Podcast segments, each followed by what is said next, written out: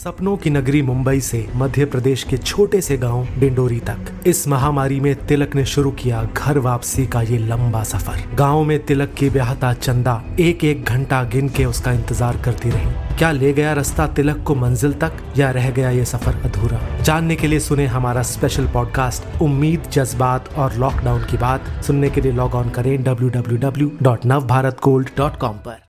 नमस्कार, आज है शनिवार 22 अगस्त। और आप सुन रहे हैं डेली न्यूज़ कास्ट आज हम इस सवाल पर चर्चा करेंगे कि क्या चीन हमसे फिर दगाबाजी कर रहा है? लेकिन पहले एक नज़र इस वक्त की बड़ी खबरों पर। देश में कोरोना के केस साढ़े उनतीस लाख के पार, दस लाख मामले पिछले सोलह दिनों में आए। वहीं केरल हाईकोर्ट का फैसला, कोविड मरीजों के कॉल डिटेल रिकॉर्ड ले सकती है पुलिस। सरकार को गोपनीयता का रखना होगा ध्यान। सुशांत सिंह राजपूत मामले में एम्स की फोरेंसिक टीम करेगी जाँच। सीबीआई ने एम्स से मांगी मदद। एम्स ने फॉरेंसिक विभाग के एचओडी डॉक्टर सुधीर गुप्ता की अगुवाई में बनाई टीम। चीन ने साउथ चाइना सी में तैनात किए युद्धपोत और बॉम्बर वियतनाम ने सुरक्षा की स्थिति पर भारत से की चर्चा। इस बीच 44 वंदे भारत ट्रेनों के टेंडर कैंसिल। एक कंपनी ने चीन की फर्म के साथ मिलकर लगाई थी बोली। फाइनेंस सेक्रेटरी पद से रिटायर हुए राजीव कुमार को चुनाव आयुक्त बनाया गया।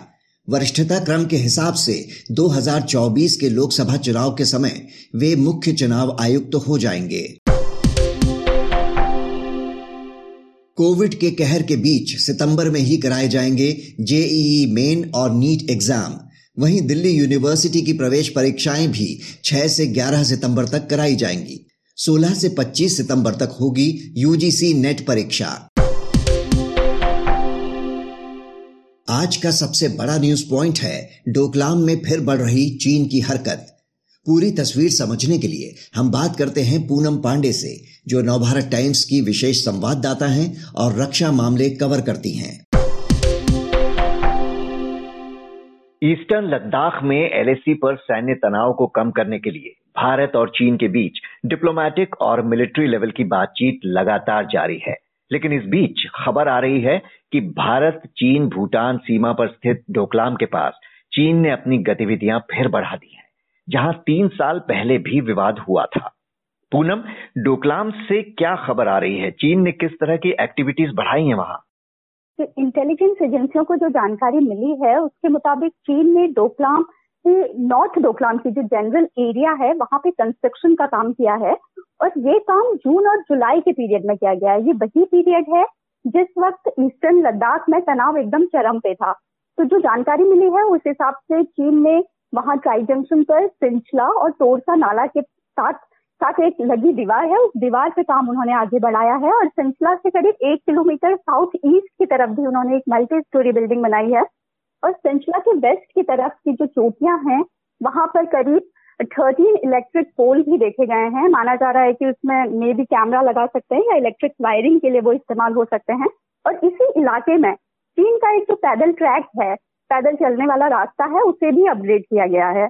डोकलाम एक ट्राई जंक्शन है एक्चुअली यहाँ पे भारत, चीन और भूटान की सीमाएँ मिलती हैं और ये सामरिक रूप से बेहद अहम है, क्योंकि अगर चीन इस इलाके में आगे आता है, भारतीय सीमा के करीब आता है तो ये भारत के ईस्टर्न एरिया के लिए दिक्कत खड़ी कर सकता है।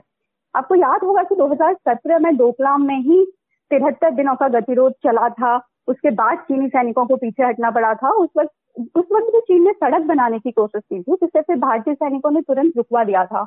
और उस वक्त चीन जो सड़क बना रहा था, वो भूटान का इलाका है एक्चुअली जहाँ वो सड़क बन रही थी। और भूटान के साथ भारत का समझौता है, जिस समझौते के तहत भारत भूटान की संप्रभुता की रक्षा के लिए मदद करता है। क्या चीन की ये गतिविधियाँ डोकलाम तक ही सीमित हैं या और जगह भी उसने इस तरह की एक्टिविटीज़ बढ़ाई हैं? एलएसी पे हर जगह से कुछ ना कुछ ऐसी रिपोर्ट आ रही है कि चीन की गतिविधियाँ बढ़ी हैं। अगर हम सेंट्रल सेक्टर को देखें, जिसमें उत्तराखंड का इलाका भी आता है एलएसी का सेंट्रल सेक्टर वहाँ चीन ने सर्विलांस सिस्टम बढ़ाए हैं। इंटेलिजेंस एजेंसियों को जानकारी मिली है कि वहाँ चीन ने सर्विलांस इक्विपमेंट लगाए हैं, साथ ही वहाँ कुछ निर्माण का काम भी चल रहा है। उत्तराखंड में तुंजुनला एक जगह है, तुंजुनला पास, उसके दूसरी तरफ़ चीन ने अपने सर्विलांस सिस्टम को अपग्रेड किया है। और बाड़ा होती जगह है एलएसी के पास, उससे करीब तीन किलोमीटर ये सर्विलांस सिस्टम है। वैसे तो ये सर्विलांस सिस्टम चीन ने लास्ट ईयर ही लगा दिया था, सितंबर में, लेकिन इस पता चला है कि इस साल जून में उसको फिर अपग्रेड किया गया है। उसमें नए कैमरे लगाए गए हैं और इन कैमरे की पोजिशन इस तरह बताई जा रही है कि ताकि चीन की सेना पूरे बाड़ा होती इलाके पे नज़र रख सकती है और भारत के जो इलाके में डिफेंस रेंज है, वो इसके ज़रिए, इस सर्विलांस सिस्टम के ज़रिए उसको भी देख सकती है। और वहाँ कुछ नई हट भी नज़र आई है चीन की। आप बता रहे हैं कि कंस्ट्रक्शन एक्टिविटीज़ उसने बढ़ाई हैं सर्विलांस भी बढ़ा दिया है तो आखिरकार चीन की तैयारी क्या लग रही है? चीन ने कंस्ट्रक्शन एक्टिविटी बढ़ाई है सर्विलांस बढ़ा है उसके अलावा एक जानकारी जो इंटेलिजेंस एजेंसियों को मिली है वो ये भी है कि चीन अपने सैनिकों के लिए एक बॉडी आर्मर तैयार कर रहा है। आपको याद होगा जब गलवान वैली में पंद्रह जून को हिंसक झड़प हुई थी उस दौरान उस झड़प के दौरान चीन की तरफ़ से पत्थरों का, डंडों का इस्तेमाल किया गया था। बावजूद इसके, भारतीय सैनिकों ने उन्हें मुंहतोड़ जवाब दिया था। दरअसल, एलएसी में जब भी झड़प होती है तो कोशिश ये की जाती है कि हथियारों का इस्तेमाल ना हो, क्योंकि दोनों देशों के बीच ये समझौता है कि हथियारों का इस्तेमाल नहीं करेंगे, क्योंकि अगर एक बार हथियारों का इस्तेमाल हो गया तो बात ज़्यादा बढ़ सकती है।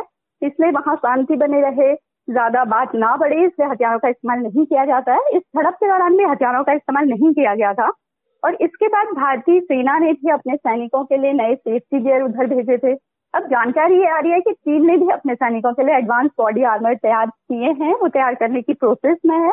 और ये जो बॉडी आर्मर चीन बना रहा है सिक्स जनरेशन बॉडी आर्मर है। काफ़ी एडवांस बॉडी आर्मर है। जिससे शरीर के ऊपर हिस्से तो कवर होंगे ही। साथ ही हार्ट और बॉडी के सेंसिटिव पार्ट भी कवर होंगे। और ये कहा जा रहा है कि चीन खास तौर से इसे अपने तिब्बत मिलिट्री डिस्ट्रिक्ट में तैनात सैनिकों को देगा और तिब्बत मिलिट्री डिस्ट्रिक्ट वो एरिया है जो बेसिकली एलएसी के पास का इलाका है। उधर ईस्टर्न लद्दाख में एलएसी के तनाव को कम करने में कोई प्रगति दिख रही है क्या? गुरुवार को दोनों देशों के डिप्लोमेट्स की बातचीत का कोई ठोस नतीजा तो निकलता नहीं दिखा। लेकिन पेंगोंग तो में जो फिंगर फोर की रिजलाइन है और गोगरा हॉट स्प्रिंग्स एरिया की बात करें तो यहाँ डिसएंगेजमेंट का प्रोसेस रुका हुआ है क्या अब भी बिल्कुल, हालात वहाँ जस के तस बने हुए हैं। जुलाई में जो थोड़ा डिसंगेजमेंट हुआ था, उसके बाद से वहाँ कोई भी मूवमेंट नहीं हुआ है। दोनों तरफ़ के सैनिक डटे हुए हैं। गुरुवार को भी डिप्लोमेटिक लेवल पे मीटिंग हुई थी। ये डब्ल्यू की मीटिंग थी और ये चौथी मीटिंग थी। और इस पे कोई भी प्रोग्रेस नहीं हो पाई। अगर हम जो बयान जारी होते हैं दोनों तरफ़ से, वही देखें तो इससे पहले की जो भी मीटिंग हुई थी, उसके बाद दोनों तरफ़ से जब बयान जारी हुए थे तो उनमें कहा जाता था कि बातचीत में प्रोग्रेस हुई है। लेकिन इस बार जो स्टेटमेंट जारी हुआ, उसमें एक तरीके से उसका मतलब यही था कि बातचीत आगे भी जारी रखी जाएगी, बस यही बात है, कोई प्रोग्रेस की बात उसमें नहीं है। तो इससे लगता है कि उस बातचीत से कोई भी हल की तरफ़ तो हम आगे नहीं बढ़े हैं, और एलएसी पे अभी भी वही हालात हैं। दोनों देशों की सेनाएँ उधर हैं, हालाँकि मिलिट्री लेवल पे पाँच राउंड की कोर कमांडर मीटिंग हो चुकी थी, उसके बावजूद उसका कोई हल नहीं निकल पाया। जब डिसंगेजमेंट हुआ था जुलाई में थोड़ा उस वक्त गलवान एरिया में बफर जोन बन गया था। उसके अलावा पेट्रोलिंग पॉइंट 14 और 15 में भी थोड़ा डिसंगेजमेंट हुआ था। लेकिन तब भी पेट्रोलिंग पॉइंट 17 में बिल्कुल वही हालात थे। सैनिक आमने सामने थे और जो पेंगोंग पेंगोंगसो एरिया है गतिरोध का सबसे बड़ा पॉइंट इस वक्त वही है।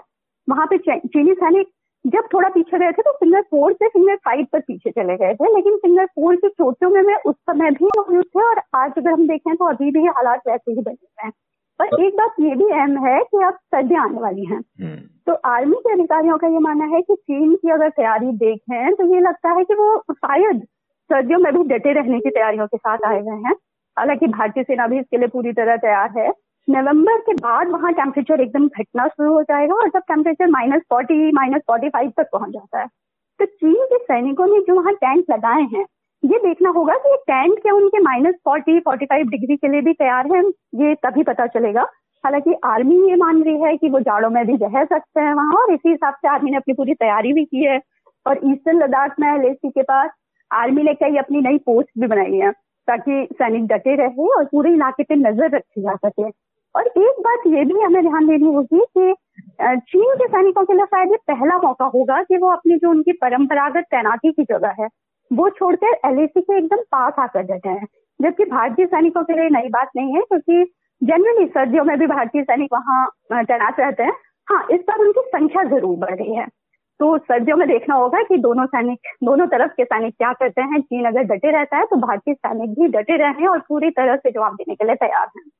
जी पूनम इस जानकारी के लिए आपका शुक्रिया। आप जानिए एक रोचक तथ्य।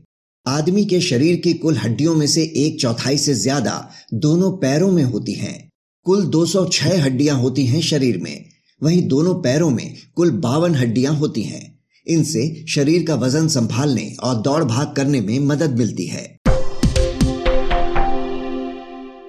बात करते हैं मौसम की। मौसम विभाग के अनुसार आज दिल्ली, एनसीआर, पंजाब, यूपी, बिहार और हिमाचल में कुछ जगहों पर हल्की से मध्यम बारिश हो सकती है। पश्चिम बंगाल, मध्य प्रदेश और महाराष्ट्र में कुछ जगहों पर भारी बारिश के आसार। अब बारी सुविचार की। चीनी दार्शनिक लाउत्से ने कहा था, जो अच्छे लोग ना हो, उनके साथ भी अच्छा बर्ताव करना चाहिए। इससे दुनिया में अच्छाई बढ़ती है। तो ये था आज का डेली न्यूज़ कास्ट जिसे आप सुन रहे थे अपने साथी अक्षय शुक्ला के साथ।